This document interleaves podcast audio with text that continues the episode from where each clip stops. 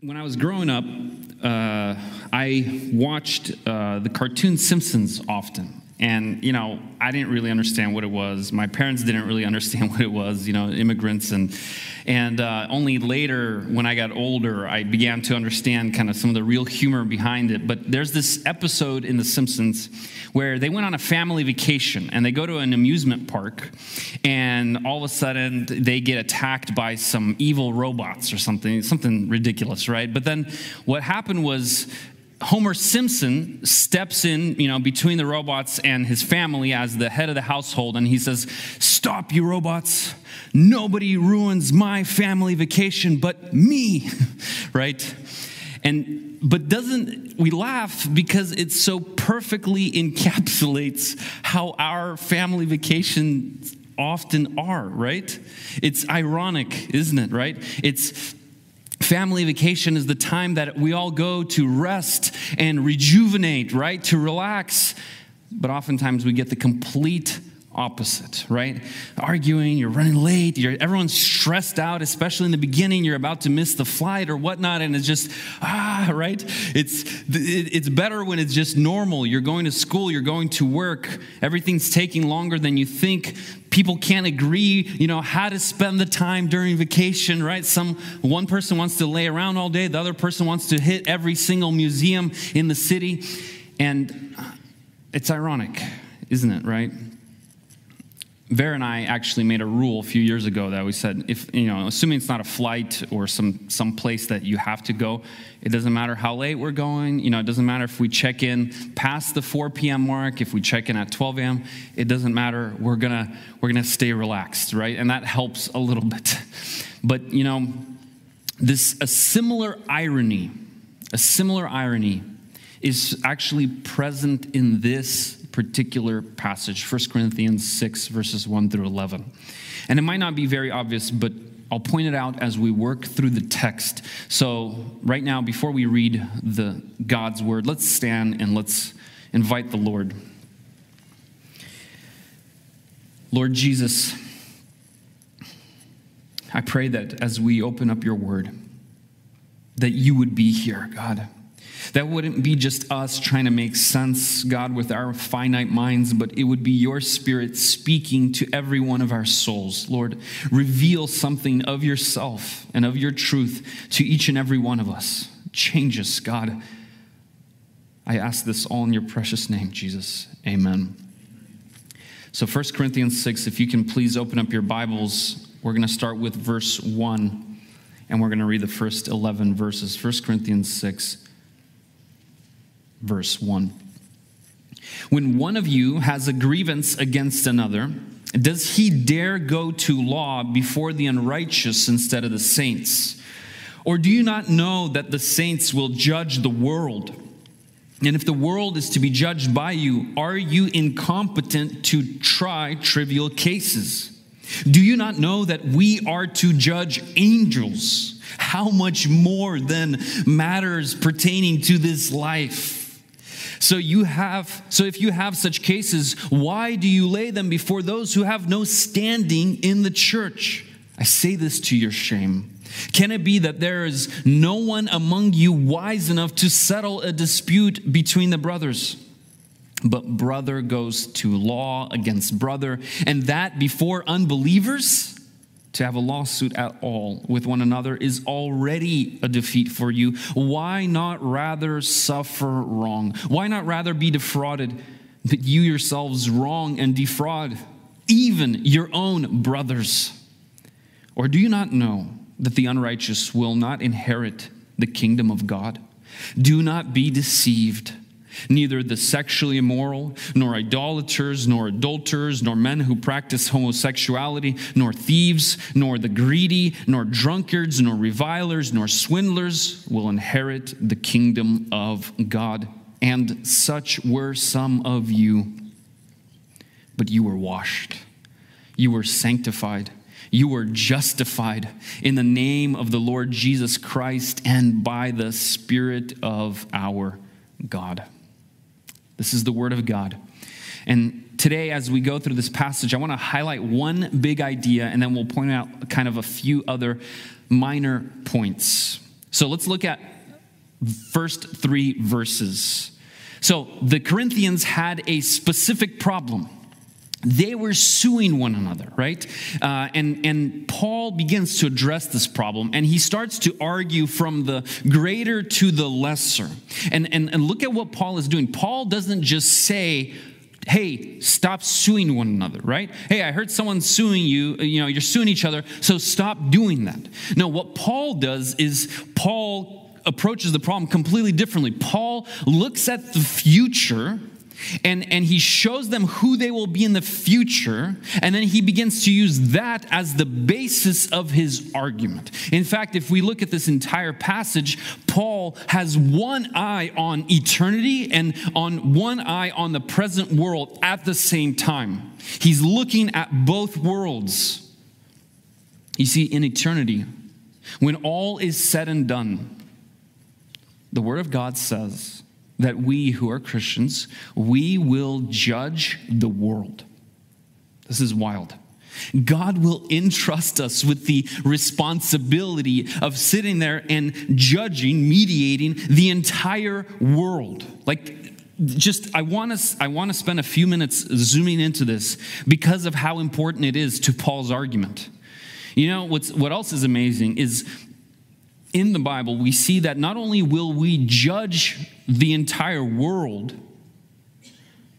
but look at what God will entrust us. If we go to, can go to the next slide, Romans, uh, Revelation chapter 3, verse 21. This is Jesus speaking to those who have faith in him. He says, To him who overcomes, I will give the privilege of sitting down with me on my throne as I also have overcome and have sat down with my Father on his throne.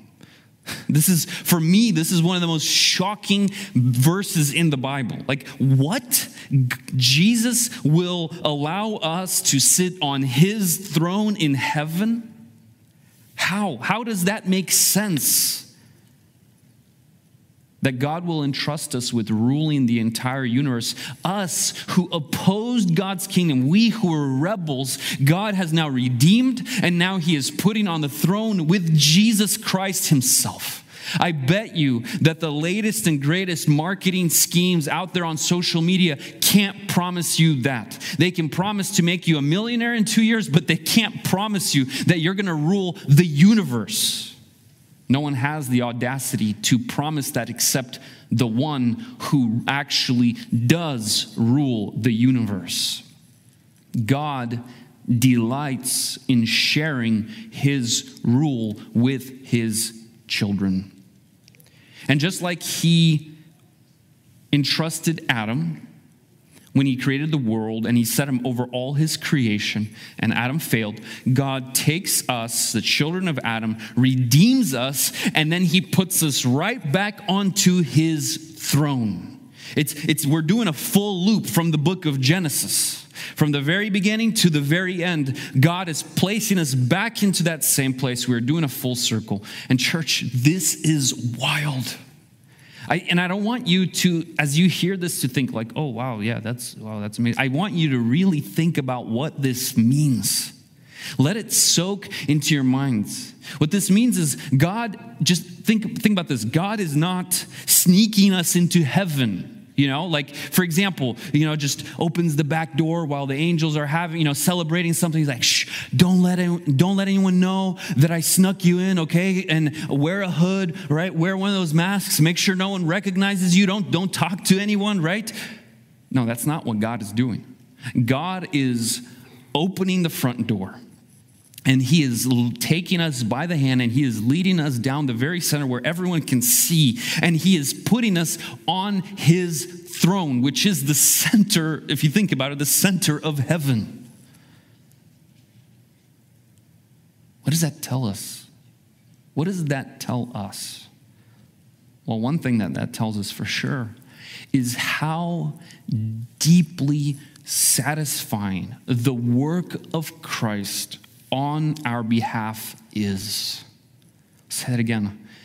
The fact that God will do that for us shows how deeply satisfying The work of Christ, not our own good works, not our own deeds and purity, but the work of Christ on our behalf is. We who were covered head to toe in sin, we whose every other intention is sinful, we whose hearts were stained with sin no matter how deep you look Christ has purified us. Christ has washed us. And Christ has satisfied the just wrath of God so completely, so fully, so perfectly and spotlessly that there remains nothing, zero, that God now holds against us or God is somehow embarrassed or ashamed of in us. Just think about the depth of the work of Christ on our behalf.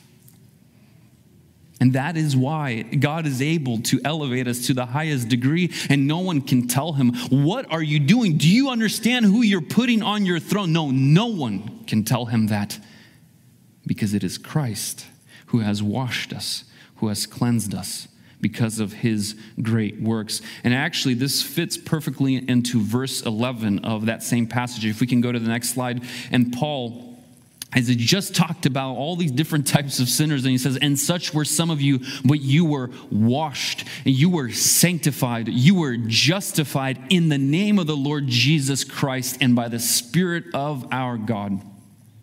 We were washed meaning all the filth has been removed. We are spotless. And think about this God is the cleanest of all, right? God has is the purest of all. You know, sometimes you come over to someone's house and their house is so clean, you're like afraid to make any extra moves. You don't want to get it dirty, right?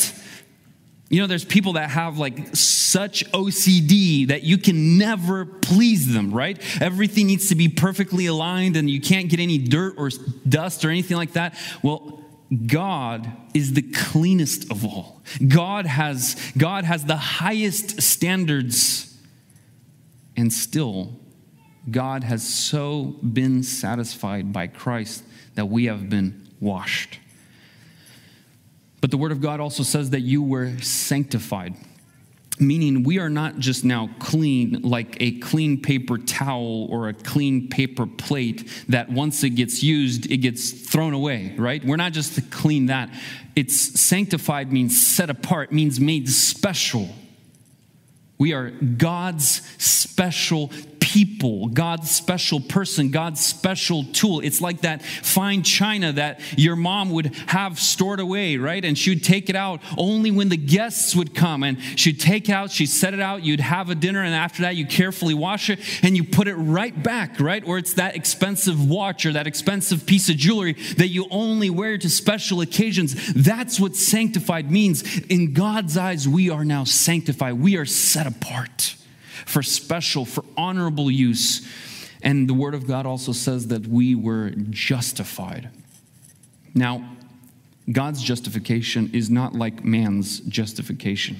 You can commit a crime, and a human judge can still declare you innocent even though you're actually guilty, right? The, the, the human judge it maybe lack of knowledge. He doesn't have all the evidence, right? Or maybe it's just some legal technicality where he knows you're actually guilty, but he can't proclaim you guilty, and yet he still has to, you know, pronounce you not guilty. But you know that you would still carry that guilt around in your heart because you know that before God, I'm still guilty, but God being all powerful, all knowing, judge of the universe, he is not limited like human courts are. He can and will pursue justice to the full extent of not just some human law, but to the full extent of justice. Justice will be perfectly satisfied by God. There will be nothing lacking in his pursuit of justice. And there is nothing that anyone could ever do to stop him, to hold him back from carrying out perfect justice. No lack of knowledge, no lack of power, no processes, no, no legal technicalities. There is no restraint to the justice of God. And so, when the Word of God tells us that we have been justified by God,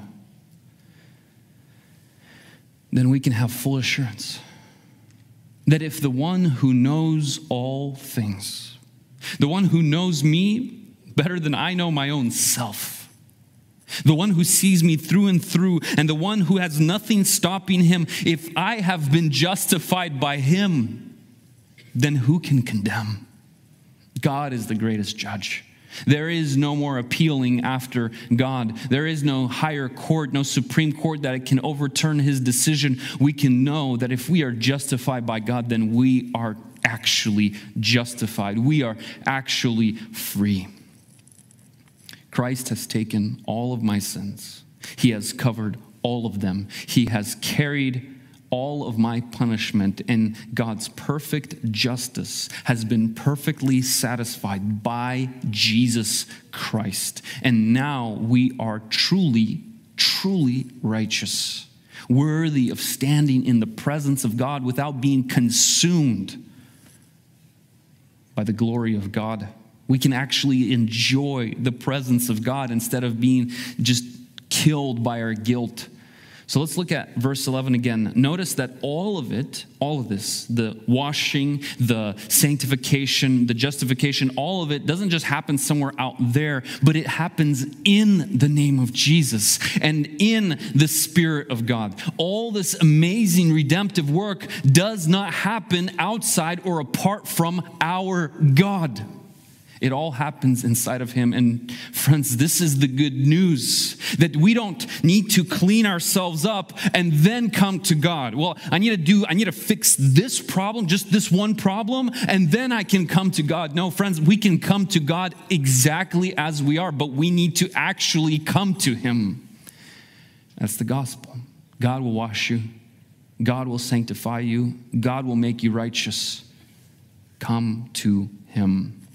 Now, looping back, trust me, we're not lost. We're looping back to the fact that we will judge the world, that we will judge angels, and we will even sit on God's throne. The only reason all of that is possible is how satisfying Christ's work on our behalf is. He, Jesus Christ, is the epicenter of all of this, not us. He is the one who came to save and to redeem. He is the one who washes, who sanctifies, who justifies, and He is worthy of all honor. And, church, I want us to join in worshiping Jesus for all that He has done for us. This is why we gather. The greatest reason is the worship of God.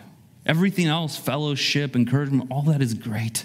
But the highest reason is our hearts worshiping Jesus Christ. And just like in heaven, Revelation 5 9, we read, And they sang a new song, saying, Worthy are you, for you were slain, and by your blood you ransomed people for God from every tribe and tongue and people and nation.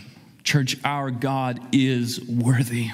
And I pray that our hearts would lift up and worship his name for ransoming us with his own blood. So, because of Christ's blood, his sacrifice, we will judge the world, we will sit, we will rule and reign forever and ever. And now, going back to verses 1 through 3, this reality of how Christ is going to exalt us. All the glory is going to go to him, but he will exalt us. It becomes the foundation upon which Paul begins to build his argument for why, remember, Christians should not be suing one another. And this is the big idea of today. Eternity what's coming, what God is preparing for us, should dictate the way that we live right now. And the reason, if we can go to the next slide, the reason I don't use, I didn't say, one more slide. The reason I don't say, another slide. There you go. The reason I put the word should is because I don't think it always does.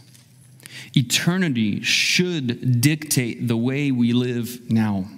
Paul is saying, You will soon sit on the judgment seat infinitely more influential than the Supreme Court of the United States of America.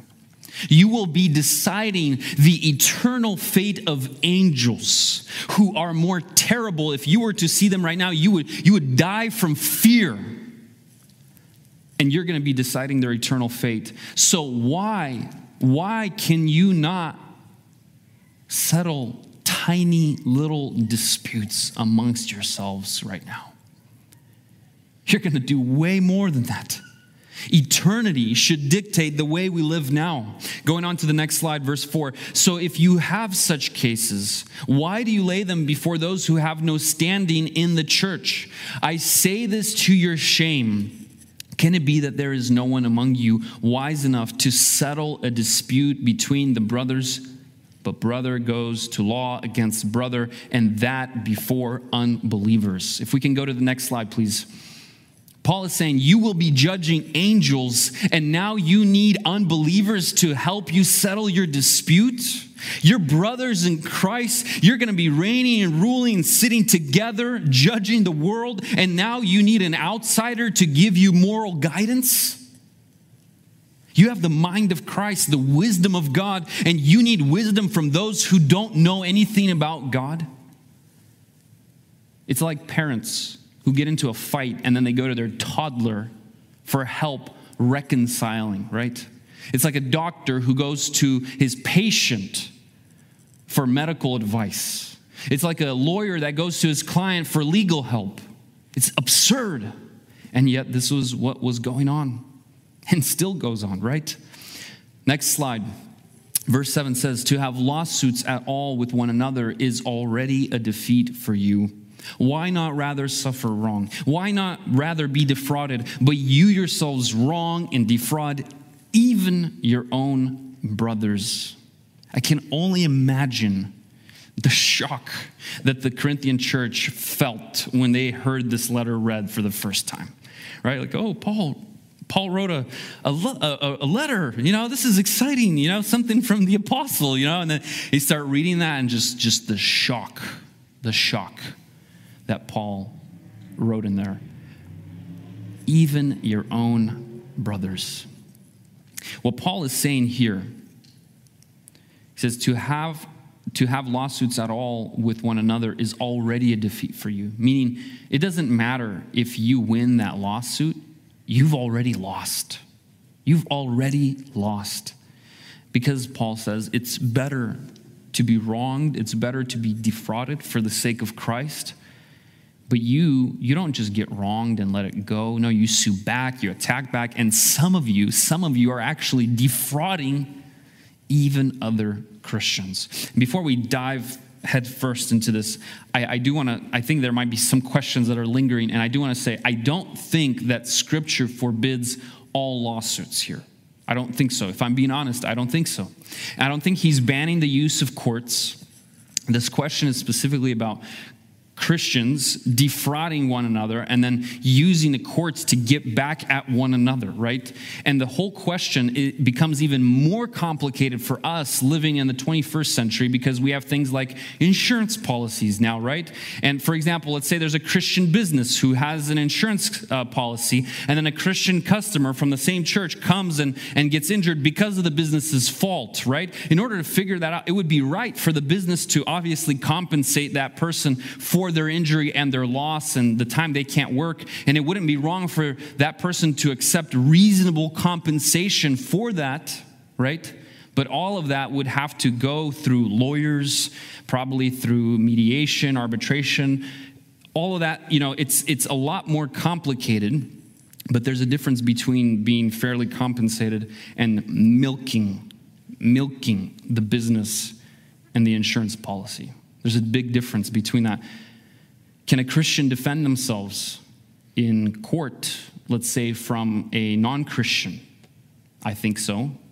If we look at the life of Paul, when Paul was when Paul, we read in Acts, when Paul went into Jerusalem for the last time that we read, and, and he begins to preach, and the Jews, you know, start revolting. They try to kill him, so the, the Romans capture him before they kill him, bring him inside, and they, they stretch him out, and they're about to whip him to interrogate him, you know, get some answers out of him. He says he invokes and he uses the Roman law and his Roman citizenship as a way to protect himself from flogging. He says, Is it legal for you to flog, to punish a Roman citizen, right, before a guilty verdict?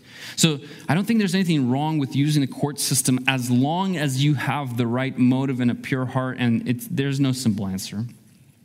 Also, we read in Acts later, Paul finds out that the Jews want to assassinate him. They want to unjustly kill him, right? And, you know, Jesus says in Matthew 5, he says, do not resist the evil one, right? So Paul should have, if, you know, if you're taking it literalistically, Paul should have said, okay, well, if they want to kill me, they should kill me. I shouldn't resist them, right? What, but what does Paul do? Paul, again, invokes the Roman law and says, nope, I'm not going to be seen by you guys. I'm going to Caesarea to be tried there on the Romans' terms, right? And then when he's there and the Jews try to bring him back to uh, Jerusalem, he says, I appeal to Caesar. So again, we see him using the court system, using the Roman law as a protection for himself.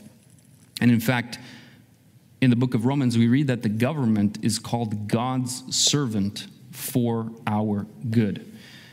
Can Christians sue a non Christian for something?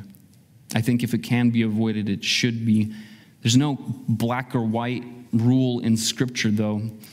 And there's so many examples, and it gets, and my goal is not to outlay every single edge case and every little scenario.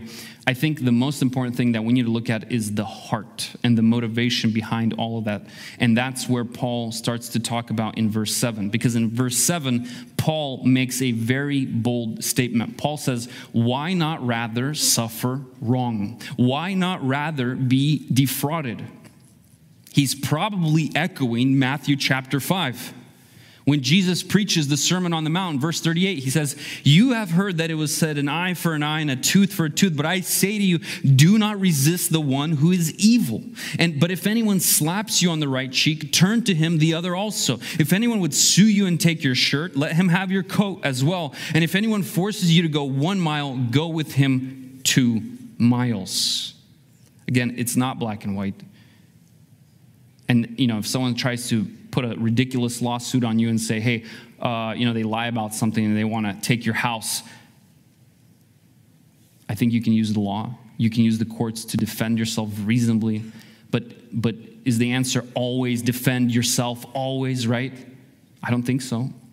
Because we even see when Paul was flogged unjustly in the city of Philippi, they couldn't have done that, right? And when the rulers realize that he was the Roman citizen, they get really scared, right? And so they're like, oh, yeah, just, just leave, just leave. He's like, oh, no, you guys can't do that, right? What he could have done is he could have got them in huge trouble, right? He could have had them removed. He could have stayed there and pressed charges. He could have sued. And yet Paul says, I'm not going to do that. Apology is enough. I got to keep going. I need to, I, need to keep focused on the goal, on the mission that God has given me. So, to say that, oh, we as Christians should always defend ourselves and exercise our right, I think that also is wrong. I think really we, there has to be a lot of prayer, a lot of wisdom. And there are definitely times when God calls us to just let things go. And that's what Paul says here. Why not rather suffer wrong? Why not rather be defrauded. And both the words of Paul and the words of Jesus on the Sermon on the Mount, they only make sense. They only make sense is if we're looking into the future, if we're looking into the eternal. Because, and we see Jesus was thinking the same exact way, because in that same exact sermon, the Sermon on the Mount, just a couple of verses before that, Jesus says in verse 11, He says, Blessed are you when others revile you and persecute you and say all kinds of evil things against you falsely on my account. Look at this, verse 12. Rejoice and be glad, for great is your reward in heaven. So he's looking to the future again. He's saying, Great is your reward, so rejoice and be happy now when these bad things are happening to you. And the only that's the only logical way, church, that we can truly accept being wronged, being defrauded, is if we know we are awaiting a reward in heaven. Because without the reward, the math doesn't add up, right? If we have a minus here, right? If we have a minus here on earth, there needs to be a plus somewhere else. The plus is in heaven. That's for us as Christians. We believe that. And I know that uh, without that, it doesn't add up, right? The math doesn't add up. And some of you might be thinking and saying, well, no, I think that we should be just just good for the sake of goodness, right? Even if there is no promise of reward, we should just be good. And in response to that, I would say, let's not try to be better than Jesus Christ himself. Right? Jesus Christ himself spoke of rewards all the time. All the Christian authors speak of rewards in heaven, rewards in heaven, rewards in heaven. So let's not try to invent a new morality. Let's not try to be holier and better than Jesus morally. If Jesus talked about rewards and Jesus used rewards as a way to motivate us to, to rejoice here on earth when we're getting a minus here, then we should live that way. We can't create some other standard of goodness. Psalm 17, David talks of men of the world whose portion is in this life men of the world whose portion is in this life. And then he contrasts those people with his own self. And he says, As for me, I will behold, I will see your face in righteousness. When I awake, I will be satisfied with your likeness. You see, if we are a people, we right now, the people sitting in this room, if we are a people whose portion is in this life, meaning this world and the things in this world is all that I have, church, if this world, this life is all that we have, then we will never be able to fulfill God's commands of suffering wrong and being defrauded. We will have no power because you're taking all that I have. We won't be able to turn the other cheek. We won't be able to give away our shirt and our coat as well.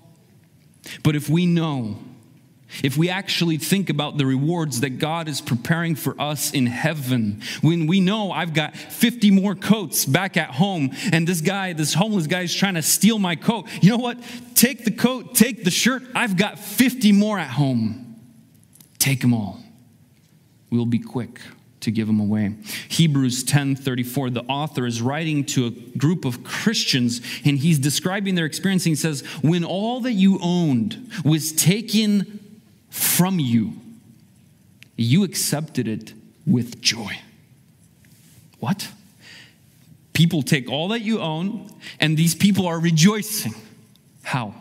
For you knew that there were better things waiting for you which will last forever. That's the secret, church. The secret to joy when we get a minus here on earth is knowing that we have better things waiting for us, that God has prepared for us. They were able to accept it joyfully. And Paul's whole argument for why the Corinthians shouldn't sue one another, but instead even accept being defrauded being wronged is based on who they will be and what they will have in the future. And so, church, this is the big question for all of us sitting here. Am I living in light of eternity? Do I see my life through the light of eternity? And does my current life actually line up with eternity? Or is there a great disconnect?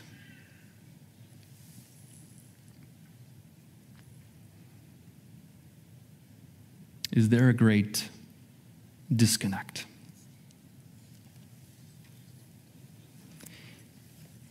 It's kind of like those days when we're getting ready to go to church and everything's going wrong, right?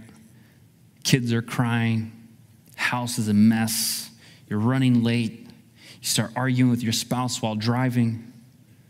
The irony, right? The thick irony. We're going to a place to worship God. We're, we're going to a place to draw near to God, the God of peace and love and joy and we're arguing with one another, and we're mad at one another, we're experiencing the complete opposite experience of where we are heading to. Is there a disconnect between the place that God is preparing for us and where He is bringing us and where we will spend an eternity and who we will be and what we will have and who I am right now? and how my life looks like right now. Brothers and sisters, this ought not to be. Eternity isn't just there somewhere a lot of people think of heaven as just some place that we're gonna we're gonna come there eventually and when we get there it's gonna be awesome and good and we're gonna thank god and we're gonna worship god. But you know let's talk about the practical right? Let's talk about what's actually affecting my life here and now. Eternity is very practical.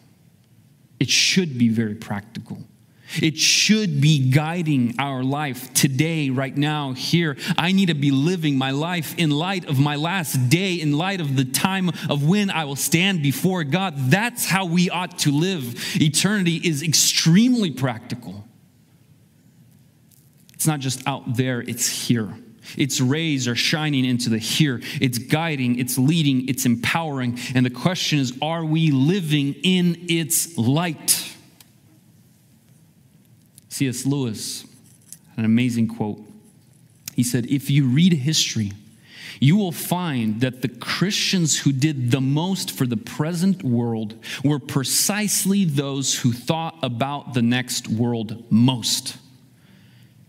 And then he goes on to say, It is since Christians have mostly stopped thinking about the other world that they have become so ineffective in this world. It's true. I'm convicted by this myself. It's so easy to just get into the groove of this life, into the patterns. And even you think, you know, I, I work for church full time, right? You think it's easy, right? Like that's your, that's, you had one job, right? Think about eternity, think about God. And yet the lure of the world to just, just even if your physical body is at church, it's so easy to have your life, your soul, your spirit be focused on something completely different. We need to be thinking about the next world more. Going on, last part of this message, last part of this text, if we can go to the next slide, verse 9, Paul says, Or do you not know that the unrighteous will not inherit the kingdom of God. Do not be deceived. Neither the sexually immoral, nor idolaters, nor adulterers, nor men who practice homosexuality, nor thieves, nor the greedy, nor drunkards, nor revilers, nor swindlers will inherit the kingdom of God. And such were some of you, but you were washed, you were sanctified, you were justified in the name of the Lord Jesus Christ and by the Spirit of our God how does this fit in context of what we're just talked about? You know how it fits? He just talked about people who are defrauding other people. And then he says, Hey, for you fraudsters, don't you know that the unrighteous will not inherit the kingdom of God? Don't be deceived.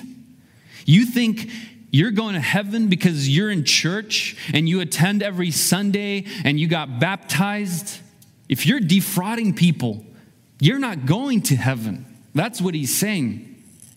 There were people in the church who thought they were Christians, but Paul's saying, You're not actually a Christian. And that's why Paul says, Do not be deceived. You are going to church, you think you're heading to heaven, and Paul is saying, Don't be deceived. The reality is, not everyone is going to heaven. The reality is, Not everyone going to church is going to heaven. And, and what Paul is saying is if you're this kind of person, the people that I just described, you're not a real believer. In fact, Paul knew that there were unreal believers in the Corinthian church. He knew that. He says later, just a couple of chapters down, he says, Corinthians 11 19, he says, For there must be divisions among you. Why? In order that those who are genuine may be recognized. He's saying those divisions, they're actually serving the purpose to show who is a genuine believer and who's not a genuine believer. And in the very next letter, to the Corinthians, Paul actually says, 2 Corinthians 13 5, he says, Examine yourselves to see whether you are in the faith. Test yourselves, or do you not realize this about yourself that Jesus Christ is in you? Unless indeed you fail to meet the test. He knew there were unreal believers in the church of Corinth. And this passage, it's not for those who are constantly doubting their salvation after every time they sin, right? It's for those who are deceived, those who think they're good. I'm fine, I'm good, right? Who think everything is great, and yet they have these blatant sins. Friends, are you living in sexual immorality? Are you committing adultery? Are you committing homosexuality? Are you stealing things? I don't care if it's from a person, a store, or the government. Are you being greedy? Are you getting drunk? Are you speaking evil against people? Are you cheating others? Don't be deceived. As I call the band up, I want to I want to clarify a very important point. I don't think Paul is making this list and he's like with a machine gun shooting at people to bring everybody down. I think Paul is giving this list as an encouragement, as a way to, to help people turn from their sins right? That's why he says, don't be deceived. He's not condemning them. He's saying, change, repent, turn to God, and inherit the kingdom of God. Stop deceiving yourselves. And right after that, that's why right after that, he says, and such were some of you, but you were washed. You were sanctified. You were justified, meaning he's giving them hope. He's saying, even if you are in this place, in this position, you could be changed in the name of the Lord Jesus Christ and by the Spirit of our God. The goodness and the grace of Jesus is greater than our sin if we actually trust in Him. So turn and be washed. In summary, there's one big idea that we looked at today in this passage. And, and where Paul rebukes the Corinthians for going to court against one another. And Paul constantly keeps looking at eternity, to heaven, to the future, as a way of explaining the way the Corinthians should live right now. They should be able to figure out their own little disputes in church because one day they're going to sit on the supreme, supreme court of the universe. In fact, they should rather be defrauded because, as Jesus says, Great is your reward in heaven. And so, the question for all of us Am I living in light of eternity? Let's stand.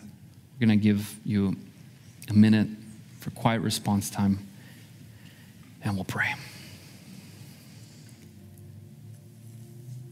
Lord Jesus, we come to you and we understand that we have no righteousness of our own, but in you we are washed, we're sanctified, we're made righteous, and I thank you for that.